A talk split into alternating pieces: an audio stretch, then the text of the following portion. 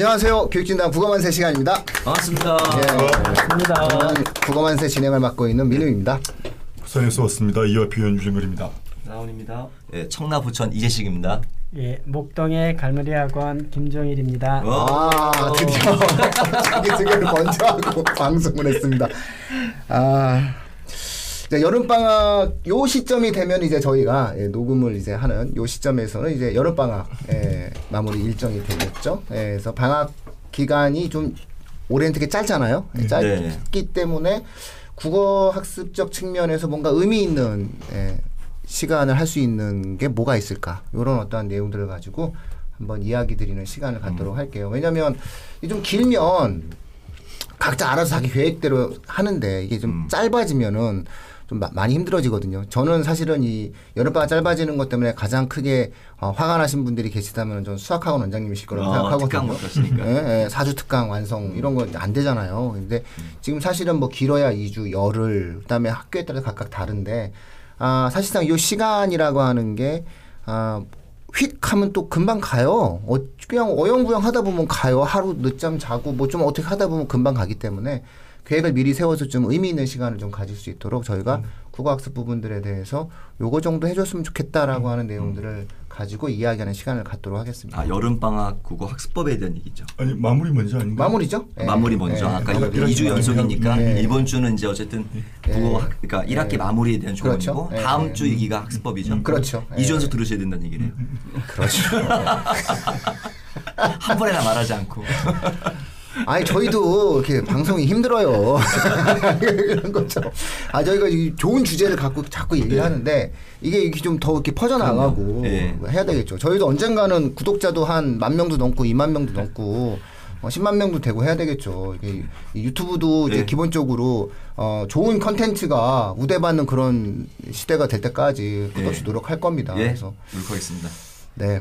그래서 에, 어쨌든 이제 에, 1학기를 어떻게 진행을 해야 되는지 그, 그게 사실은 이제 계획에 대한 부분이 만들어지니까 에, 예. 그렇게 해서 한번 말씀드리도록 하겠습니다. 제가 먼저 해- 해볼까요? 예. 저는 이제 고1 학생들한테 한번 학년을 나눠서 음. 말씀드려 볼게요.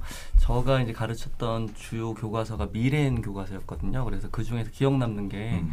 통곡할 만한 자리라는 작품하고 음. 달밤이라는 작품이 있어요. 그래서 학생들한테 수업 시간에도 얘기했었는데 저는 짧잖아요. 그래서 많은 걸 하기보다는 뭔가 포인트를 잡아서 하면 좋을 것 같은데 학생들한테 얘기하기를 니네 여름방학 2주 동안 열아일기 한 권만 읽어도 성공한 거야. 그거 다 못 읽을 거야. 그래서 저는 개인적으로 학습적인 부분보다는 그 교과서 1학기 때 읽었던 아, 배웠던 교과서들 음. 중에서 좀 뭔가 인상 깊었거나 이, 음. 이 작품이 수록된 그 전문을 전문. 한번 찾아 읽는 것도 음. 1학년 학생들한테는 의미 있지 않을까 생각이 들어요. 그래서 저는 개인적으로 어 뭐 통곡할 만한 자리가 들어있는 열아일기라던가 또는 음. 그게 아니라면 호질이나 뭐 이렇게 음. 그 박지원 작품들을 찾, 찾아 읽으면서 거기서 나왔던 창의적이고 개성적인 음. 게 작가의 어떤 음. 삶과 어떤 식과 관련 있는가 이런 식으로 본인들이 배웠던 교과서에서 꼭 문학이 아니다 하더라도 관련되는데 되게 궁금했던 것들을 찾아서 방학 때 한번 1학기를 정리하는 의미로 해보는 건 어떨까라는 생각을 해봤어요. 좀 막연할 수도 있겠지만 어. 예, 이런 부분들을 하면 좋겠다라는 생각을 한번 해봤습니다. 저는 그- 얘기. 선생님입니다. 저는 상상 못했어요. 아니, 이전 교육과정 창비였나요? 책은 멀리 먼 곳에서 온다. 그 신영복 교수 아, 글이 예, 있었어요. 예, 예. 근데 아시다시피 신영복 교수는 직접 글을 책을 쓰신 적은 없잖아요. 음. 그분의 편지 옥중 그쵸. 서신이라든가 강의가 책으로 만들어지는 강- 어, 것이었죠. 그 신영복 교수의 담론이었거든요. 담론의 일부가 교과서에 실렸는데 방금 우리 그 라운드님이 말씀하신 것처럼 이렇게 그것도 드러난 부분들은 자신 좀 찾아 읽고 중요한 부분들 좀 학교 선생님이 학원 선생님이 도움을 받아서 아, 정말 좋은 방법 같아요. 제가 이렇게 말씀드린 이유는 이제 주제가 마무리잖아. 1학기 네, 마무리라고 네. 하셔서 뭔가 음. 배웠던 거를 정리하는 의미가 이게 음. 어떨까 싶어서 말씀드렸습니다. 저도 그러면 이제 마무리 이야기를 좀 한번 네. 할게요. 이 마무리라고 하면 이제 마무리라는 단어랑 이렇게 연관어로 좀 떠오르는 음. 말이 반성 같아요. 반성 음. 내지는 성찰 정도 되겠죠. 근데 사실 학습에서 성찰이 매우 중요하죠. 뭐 유식한 말로 요즘 메타인지 메타인지 그러던데 음. 학습의 시작은 나를 음. 아는 것으로부터 비롯된다. 네. 근데 이제 어, 저는 이제 구체적인 점수와 관련된 이야기를 좀 하고 싶은데요.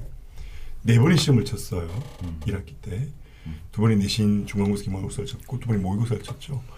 이 모의고사를 좀 분석해라. 음. 아주 현미경으로 들여다보듯이 봐라. 근데 이건 학습자 스스로 하기가 어려울 수도 있어요. 이건 가능해요.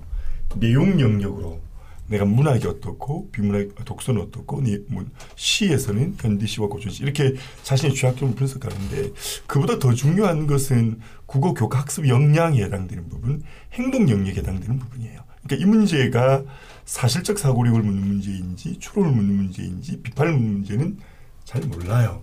근데 사실은 점수를 올리기 위해서는 내용 영역에 대한 학습보다는 행동 영역에 대한 학습의 행동 영역에 대한 문제점, 취약점을 보완할 때 아주 빠른 속도로 보완이 되거든요. 그래서 어, 스스로 행동 영역과 관련된 부분에 대한 취약점을 분석하기 어려울 다면 학원 다니고 있는 친구들은 학원 선생님에게 전 음, 수학이 수학은 참 이런 도구들이 많은데 국어가 별로 없었던 것 같아요. 저는 지금 이걸 이런 부분을 들여서 아이들에게 자가 진단 평가표를 하나 만들어보고 음, 어, 그다음에 이제 행동 영역이나 문제 유형별로 아이들이 그 평가할 수 있는 분석서를 하나 만들었는데 음. 전문가 선생님들은 뭐 그거 없이도 이렇게 애들 분석해 줄 수 있으니까 그렇게 하고 학교 뭐 학원 안 다닌 친구는 학교 선생님 됐고 그 다음 이제 그럼 이제 문제를 어떻게 해결할 것이냐. 어 내가 추론적 사고 문제를 많이 틀리는데 이 아이들은 또 추론적 사고 문제를 찾아내기 어렵잖아요 또 책들이 추론적 사고 문제만 모아놓은 책들도 없으니까 근데 그건 EBSI 들어가면 돼요 EBSI 들어가서 내가 만든 문제집에서 카테고리별로 문제를 어, 분류할 수 있습니다. 그래서 그걸 어, 컴퓨터 상에서 어, 문제를 풀 수도 있고 출력해서도 풀 수도 있으니까 그렇게 해서 하면 어, 취약점 분석과 어, 취약점을 해결할 수 있을 것이다. 왜 그러느냐 하면 사실은 제가 아까 마무리라는 말에 연구하너가 반성이라고 그랬는데 또 다른 연구하너는 출발이거든요. 음. 그래서 2단계가 돼야 방학을 준비할 수 있고 2단계가 돼야 2학기를 새롭게 출발할 수 있지 않겠느냐. 그래서 저는 이 방법을 꼭 썼으면 좋겠습니다. 어, 저, 네. 좋네요. 궁금한 건 아까 자기 진단 평가서를 만드셨다고 예, 자가 진단. 자가 진단. 예, 예. 네, 어떤 내용인지 예를 들어서 뭐 네. 국어 근본, 제가 국어 근본, 음. 시, 소설, 독서 이렇게 운문문학, 산문문학으로 나누었어요. 아, 예를 들어서 국어학습 면에서. 예, 예. 그래서 네. 뭐 국어 근본과 관련된 질문에는 하루 국어 공부를 뭐 60분 이상 한다. 음, 뭐 예를 들어서 어, 시간 낭비를 할 수 있다. 음. 뭐 그런 이제 문항들을 음. 한 40개 정도 만들었죠. 음. 그래서 어, 학원에 처음 왔었을 때도 그걸 가지고 아이를 좀 진단해 보기도 하고요. 음. 또 학습이 진행되는 과정 속에서 음. 아이가 스스로 어떻게 변했는지를 스스로 평가해 보고 초반에는 그 자가 진단 표를 통해서 아이를 보되 수업이 진행이 되면 아이들은 좀 변화와 성장을 좀 확인해 볼 수가 있죠. 아, 바로 끝나고 나서 카톡 주고 받으시면서. 네. 왜냐면 저희는 어, 국어 학습 검진표가 있어요. 어, 그래. 예, 그래서 아이들이 오면 이제 그 아이들에 대한 성향과 본인이 어떤 분석할 수 있도록 그 표를 만들어서 음, 그 음, 다 상담을 하거든요. 그러니까 상담할 때 그냥 상담하는 게 아니라 아이가 작성을 가지고 같이 얘기를 하게 되는데 제가 이제 그 자가 진단 평가서라는 것도 굉장히 같은 거네요. 예, 같은 건데 이제 주고 받으시면서 음, 음. 그래서. 우리 아이들을 위해서 정말 필요한 것 같아요 그런 부분을. 예. 다 드리겠습니다. 놓고 가세요. 좀 키. 뭐 그런 거 지금 팔팔 놓고 가시는 거예요. 예. 자 그럼 자가진단표는 우리한테 주시는 걸로 하고. 아, 네, 알겠습니다. 예. 그리고 어떻게 그 네. 뭘 해주시나요? 1학기 아, 마무리로. 그 저는 이제 뭐냐면 아까 첫 스타트를 누가 하느냐가 되게 중요한데 아까 라운원잼이 얘기했을 때 벙찐 거예요. 아, 나 이 주제가 아니었는데. 아. 그냥 국어 셈이구나. 음. 아, 나 왜 저런 걸 못 해봤을까? 음. 그러니까 정말 아이들에게 그 저 내신을 공부를 보통 1학기 때 많이 하잖아요. 그러고 나서 아이들이 이게 아이들에게 내신 교재는 거의 쓰지 않고 사실 거의 버리는 용도가 많이 많았어요. 왜냐면 음. 수능 교재야 다음에 또 보겠지만 내신 교재는 한 번 보면 거의 일회성 의미가 많다 보니까 사실 그거에 대한 아이들에게 깊이 있게 못 해줬는데 오늘 말씀 들어보니까 정말 좋은 소스라고 찾을 수 있을 것 같고 또 하나가 그런 것들이 이제 뭐냐면 아이들이 생활기록부에 기록이 된다면 어, 요즘에 취지가 종합이라는 게 결국 아이의 어떤 내적 성장을 물어보는 거잖아요. 네, 되게 좋은 것 같다. 저도 우리 아이들한테 바로 조언을 너 읽었던 책 중에서 좋은 책들을 준다면 아이들이 그냥 피상적 쓰는 게 아니라 직접 고민했던 책들에 대한 얘기들을 너무 좋을 것 같아서 제가 한 큰 깨달음 하나 배웠고요. 저는 이제 준비했던 게 한 학기를 마무리하니까 당연히 객관적인 평가 중요하다. 그래서 저는 무조건 성적 분석해야 한다고 생각을 했어요. 그래서 제가 아이들을 상담할 때 저는 이제 모의고사 성적이나 내신 성적표 성, 성적을 꼭 상담을 해주거든요. 그게 한, 한 15분 정도 성적표 하나 분석할 때 근데 저는 이렇게 얘기를. 그 아이가 3년 공부할 동안에 가장 중요한 건 이 15분에 출발한다. 아이들이 성적표 볼 줄 모르거든요. 대다수의 그 학원 선생님 잘 모르세요.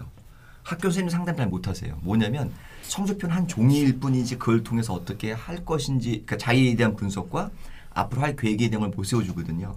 전 그래서 그거를 제가 상담을 드리면 해주면 학생이나 부모님이나 또 심지어 같은 동료 교사들끼리도 엄청 감동받아요.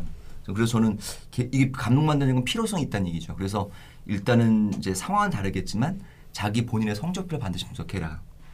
말씀드리고 싶고 두 번째는 저는 아이들에게 엄청 강조하는 게 스케줄 작성이거든요. 그러니까 제가 지난주에 어휘 되게 강조한 것처럼 학습이란 건 습관이라고 봐요. 그러니까 습관을 잘 세우기 위해서는 아이들이 자기를 돌아보는 어떤 이제 계획서들이 있어야 되는데 그 계획서가 저희가 흔히 말하는 스케줄러인데 자기 방식으로 할 수 있잖아요. 근데 그 스케줄러를 꾸준히 써온 친구라면 아마 한 학기 정도의 분량을 돌아보지 않을까. 그러니까 뭐 일기를 보라는 말은 모르겠습니다. 너무 좋은 얘기지만 안 쓰는 친구도 많이 있으니까요. 근데 학습적으로 본다면 자기 스케줄러에 보면 대부분 스케줄러가 계획만 있는 게 아니라 평가가 있잖아요. 자기가 뭘 부족했다, 뭐가 좀 잘했다 이런 내용들이 있으니까 참고로 저희 스케줄러 노트도 아주 비싼 걸로 만들어서 아이들 주거든요. 예, 그래서 그렇게 이제 그 이제 쓰는데 저는 그렇게 두 가지 자신의 그 어제와 오늘을 보기 위해서 일단은 이제 성적표에 대한 분석이 필요하고 두 번째는 자기 한 학기를 어떻게 지내왔는가에 대해서 계획서가 있었던 스케줄러 보는 게 좋겠다. 그러면 이제 당연히 마지막에는 뭐냐면 마무리한 것곧 다음을 시작하기 위한 시작인 준비니까 그래서 학습 계획서를 한번 세워봐라. 만약 1학기 때 학습 계획서를 세운 친구가 있었다면 그 계획서를 평가하는 게 마무리일 거잖아요. 그러면 다시 시작해서 이번에 이제 마무리한다는 건 다음 2학기나 또는 여름방학에 학습 계획을 세울 수 있는 또 시기니까 그런 면에서 되게 도움되지 않을까라고 좀 말씀드리는데 어, 아까 라온 원장님 얘기하신 거 들으면서 제가 머리가 하얘져가지고 아야 제가 각자 각자 취향이 그게? 맞는 거죠. 다 상업적이에요. 예, 아니. 아 근데 일단은 이 저기 이재 원장님 이재- 이재식 대표님 그랬고 뭐 농담으로 하신 말씀이겠지만은 저 항상 얘기하는 게 그거거든요. 그러니까 우리가 하는 거는 교육 사업이라고 예, 예. 하거든요. 예, 그러니까 그 두 가지의 접점을 우리가 찾아야죠. 예, 맞아, 예, 예전에 제가 그 아, 이건 이걸 여기서 얘기를 하면 어떨지는 모르겠는데 그때 등골이 좀 써놓은 어, 거 예. 제가 선생님들한테도 많이 얘기하는데 그 어, 아주 옛날이에요. 진짜 옛날. 제 진짜 옛날인데 그게 잊혀지지를 않는 거예요. 어떻게 좀 선생님들이죠. 이제 학원을 이렇게 네, 그 가면서 어떤 그 중학교 앞을 지나가는데 우리가 이 봉고차 같은 거 탔었거든요. 근데 가면서 학생들이 이제 음, 학교에서 이제 나오고 있는데 참 이걸 네, 그 농담이었는데 그때 진짜 등골이 서늘하더라고요. 음. 그 농담이 뭐였냐면은 학생들을 보면서 뭔지 알겠죠. 네. 어. 아 그냥 직설적으로 다 얘기를 하면 전 모르겠는데. 아이, 아, 이? 돈들 이 돈들 학생들? 학생들. 아, 이 돈들 이 돈들 아, 이러는 학생들? 거예요. 예. 어 근데 진짜 등골이 서늘하더라고요. 그럼요. 어, 그렇죠. 같이 안 놀면 돼요. 네. 아니 근데 어쨌든 그런 경험이 하나 있었고 어. 또 반면에 이제 어떤 게 있었냐면 제가 그것도 이제 실명을 하면 안 되니까 근데 이제 어떻게 이렇게 교습서부터 시작해 갖고서는 하게 됐는데 그 선생님이 자료도 아주 콘텐츠도 풍부하고 막 이렇게 됐는데 이제 또 그 선생님도 어떻게 보면 약간 극단적이에요. 음. 자기는 뭐 내신 준비나 이렇게 해주면서 좀 심하게 얘기를 하면 선생님 똥꼬 나 닦아주고 싶지는 않다. 음. 음. 이제 수능으로 자기는 오로지 뭐 이렇게 한다라고 음, 음, 했었거든요. 음, 음. 근데 이제 결국은 어떤 일이 벌어졌냐면은 세월이 좀 지나고 나서 거기 선생님이 없는 거예요. 음. 그러니까 학원에, 이제 예. 예, 그 학원에 음, 예. 가- 애들을 가르쳐야 되는 선생님이 있어야 되잖아요. 네. 그러니까 결국은 어떤 거냐면은 그 선생님들이 급여 같은 것들이 충족이 안 되니까 나오는 거죠. 음. 그러니까 이제 저는 그런 예를 들어주는데 우리가 하는 거는 그렇다고 해서 사업적으로 얍삽해 갖고서는 애들을 그냥 돈으로만 본다라고 하면은 아, 그렇죠. 정말 안 되죠. 난감하잖아요. 예. 그렇지만 또 교육적인 측면으로 내 좋은 맛으로 난 이렇게 하는 게 음. 최상의 교육이라고 음. 생각을 해갖고 음. 돈을 벌어들이지 못한다라고 하면 음. 그거는 별그 의미가 사본 없잖아요. 아니니까. 예. 그래서 그냥 항상 우리는 교육 사업을 한다는 걸 잊어먹으면 좀 안될 음. 것 같아요. 좀 그냥 교육이 그- 우선. 예, 예. 여담이지만은 예. 좀 그런 얘기하고요. 그다음에 또 강원대학교 분당 캠퍼스였습니다. 저는 아까 여름방학 마무리 이렇게 했는데 그 제가 좀 제안해 드리고 싶은 거는 이거는 부모님들한테도 얘기해 드리고 싶은 건데 저는 메모 준비하겠습니다. 아이 정말 이거를 꼭 좀 하셨으면 좋겠어요 부모님들이. 예, 근데 저는 시험지 정리하는 거예요. 음. 그래서 예, 나 저는 가끔 이제 학생들이 시험 보고 나면 시험지 예전에 가져오라고 그러면은 이런 애들 좀 보거든요. 뭐 시험지 잊어버렸어요. 음, 이 좀 맞아요. 가져다 주기 싫으니까 그렇게 대답했을 수도 있는데 어디다 뒀는지 모르겠어요 그리고 뭐 버렸어요 뭐 이래요 음. 네, 그런 학생들을 보면 좀 진짜 한심할 정도가 아니라 한심을 넘어서서 두심, 세심한 것 같아요. 음. 그리고 그런 학부형은 또 어떤 생각까지 드냐면 도대체 애들을 뭘 그렇게 해주겠다라는 것인지 하는 그런 생각이 들었거든요. 음. 자기가 본 시험지기 때문에 자기가 틀린 것이 생각이 잘 나거든요. 자기가 뭘 판단을 잘못해서 이걸 틀렸는지 이런 거. 저는 고3도 그런 얘기 많이 하거든요. 1년간 본 모의고사 버리지 말고 모아뒀다가 한 음. 보름 전에 한 번씩만 훑어봐도 음. 네가 봤던 거니까 네가 왜 틀렸는지 잘할 거 아니야. 그렇게 얘기하거든요. 학년 불문하고 그게 학교 내신이든 모의평가든 꼭 채해놔라. 근데 애들이 따지고 보면 A들 입장에서는 너무 또 많을 수도 있어요. 뭐 한두 과목도 아니고. 근데 나름대로 주요 과목 국어, 영어, 수학 정도. 나머지 뭐 사과탐에서는 또 필요한 거에 이런 거는 애들이 못 챙긴다면 부모라도 꼭 챙겨서 그거를 갖다가 애들이 나중에라도 볼 수 있게끔 해주면 그건 정말 큰 도움이 된다고 생각하거든요. 만약에 이번에 고1이라고 한다라고 하면은 고등학교는 지식의 양도 정말 폭발적으로 증가하고 애들이 할 게 너무 많잖아요. 부모님이 그런 거라도 꼭 챙겨서 뭐 시험지 본 거잖아요. 이제 머리가 굵어갖고 잘 말을 안 듣는다고 하면 달래서라도 어머님이라도 그런 걸 좀 챙겨주시고 확인해 주는 게 정말 저는 필요할 것 같아요.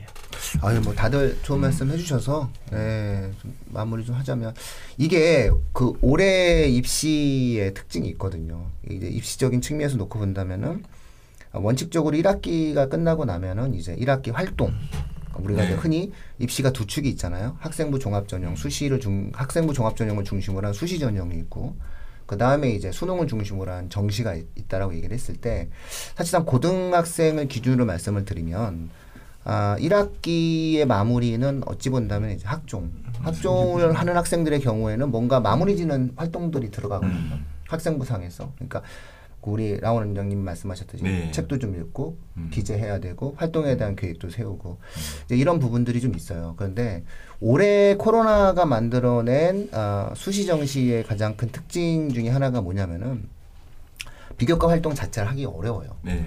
그래서 올해 년도서부터 시작돼서 이게 언제 끝날지 모르는 상황에서 놓고 본다고 했을 때 가장 중요한 입시에서 제일 중요한 게 뭐냐라고 저한테 물으면은 아, 학교 교과 내신이에요. 음. 이 학교 교과 내신이 또 왜 중요하냐면은 수행 평가가 이번에 법이 바뀌었거든요. 음. 그래서 올해부터 법이 바뀌었다기보다는 교육부 지침이 바뀌어서 집에서 하는 과제형 수행 평가가 원래 안 되게 돼 있어요.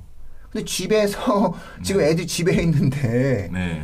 그러니까 애들은 집에 있단 말이에요. 코로나로 등교를 못하는 상황이었기 때문에 사실상 수행 평가를 못 낸 거예요. 지금 학교가. 네, 많이 그러니까 대부분 지필 평가가 원래 6대 4, 5대 5 정도였었는데 지금은 대부분 지필 평가의 비중이 8대 2예요. 그죠. 예.